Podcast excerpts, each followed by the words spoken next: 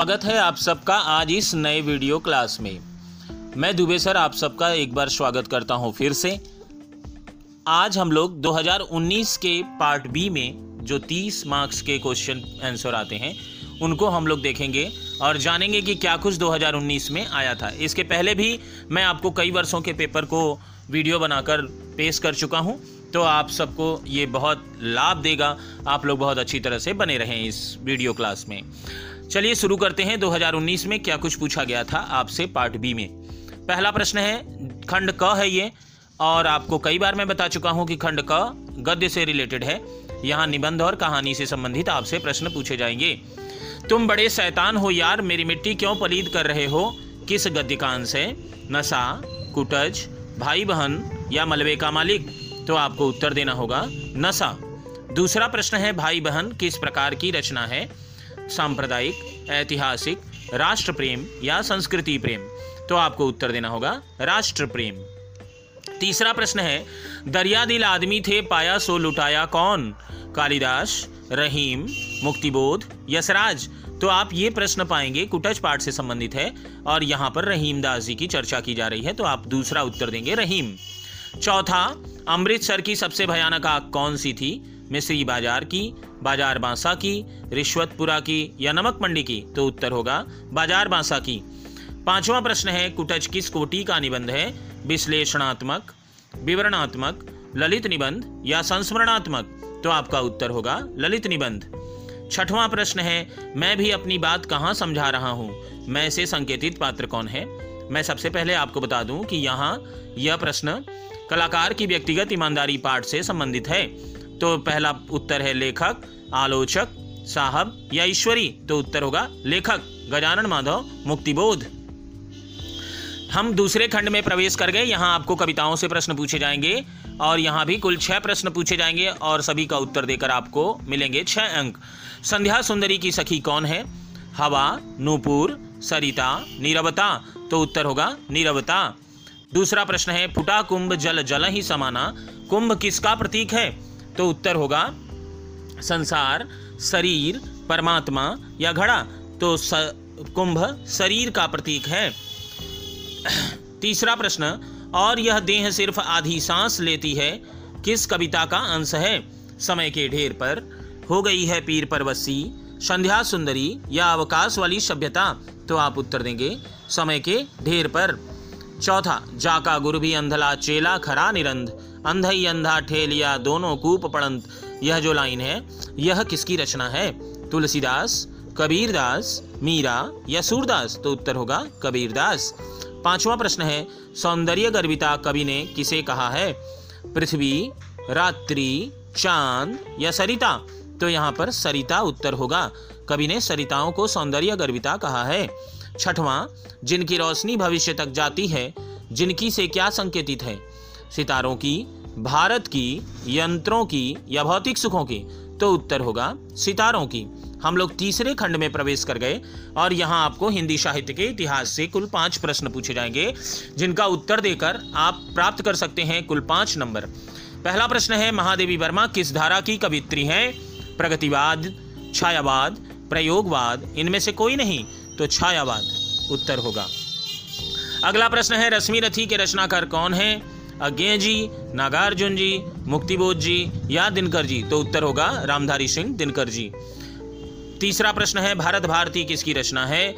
जयशंकर प्रसाद अयोध्या सिंह उपाध्याय हरियौंद मैथिली शरण गुप्त या सूर्यकांत त्रिपाठी निराला?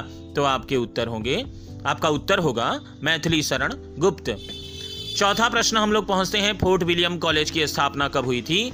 1750, 1800, अठारह या 1850 तो उत्तर होगा 1800 पांचवा, निम्नलिखित में से कौन प्रयोगवादी कवि नहीं है? अज्ञे जी, मुक्तिबोध, नागार्जुन या प्रसाद? तो जयशंकर प्रसाद जी का नाम हम लोग लेंगे और उत्तर प्रसाद जी लिखेंगे। और अगले प्रश्न में बढ़ते हैं, जो खंड घ से संबंधित है, और खंड घ में कुल आपको पारिभाषिक शब्दावली पूछी जाती है। पाँच तो हम लोग शुरू करते हैं, क्या कुछ 2019 में पूछा गया था? पहला था रजिस्ट्रेशन संलग्न, पंजीकरण, अनुकरण, परावर्तक। तो आपका उत्तर होगा पंजीकरण।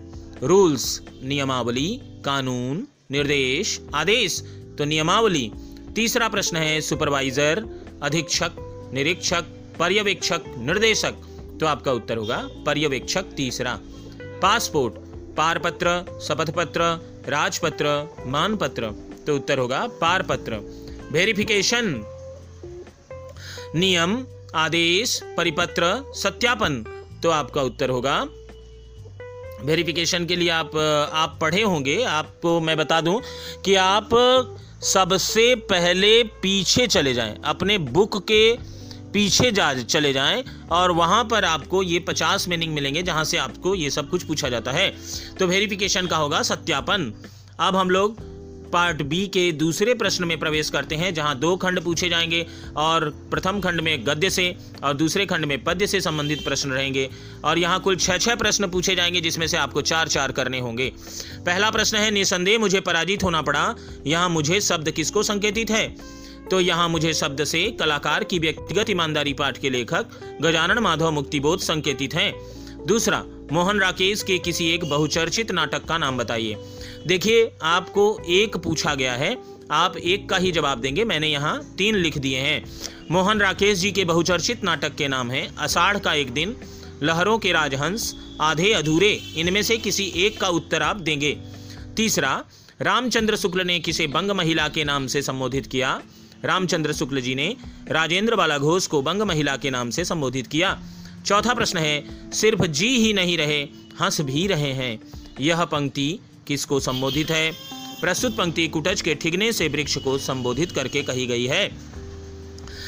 दफ्तर में घुस तो पावत नाही, उस पर इतना मिजाज, कौन किसको कहता है? यह लाइन नशा कहानी से संबंधित है। ईश्वरी और वीर के साथ तीसरे दर्जे में सफ़र कर रहे एक ग्रामीण ने यह बात कही थी, यात्रियों से। सब कुछ बदल गया, मगर बोलियाँ नहीं बदली। वक्ता का नाम बताइए। प्रस्तुत कथन के वक्ता मलबे का मालिक, पाठ के नायक। अब्दुल गनी मियाँ का है। अब्दुल गनी का है। खंड ख में प्रवेश किए, जहाँ पर पद्य से प्रश्न पूछे जाएँगे और आपको चार प्रश्नों के उत्तर देने हैं। कुल छह प्रश्न रहेंगे। पहला है, संध्या सुंदरी कविता कवि के किस संग्रह संध्या सुंदरी कविता कवि के किस संग्रह से ली गई है? तो संध्या सुंदरी कविता निराला जी के काव्य संग्रह परिमल से ली गई है। दूसरा, व्यर्थ गया है जीवन, कवि ऐसा क्यों कहता है? उत्तर, क्योंकि अपने अब तक के जीवन में कभी को कुछ भी हासिल नहीं हो पाया है, इसलिए वह ऐसा कहते हैं। तीसरा, दुन्यो बूढ़े धार में चढ़ी पाथर की नाव में दोनों शब्द किसके लिए संकेतित किया गया है? तो उत्तर होगा, गुरु और शिष्य के लिए। चौथा, सारा भार विज्ञान पर डालना बुरा है, अर्थ स्पष्ट कीजिए। अवकाश और बेरोजगारी के लिए स्वयं मनुष्य जिम्मेदार है, इसलिए विज्ञान पर सारा भार डालना बेकार है या उचित नहीं है। पांचवा प्रश्न है, सिर्फ़ हंगामा खड़ा करना मेरा मकसद नहीं।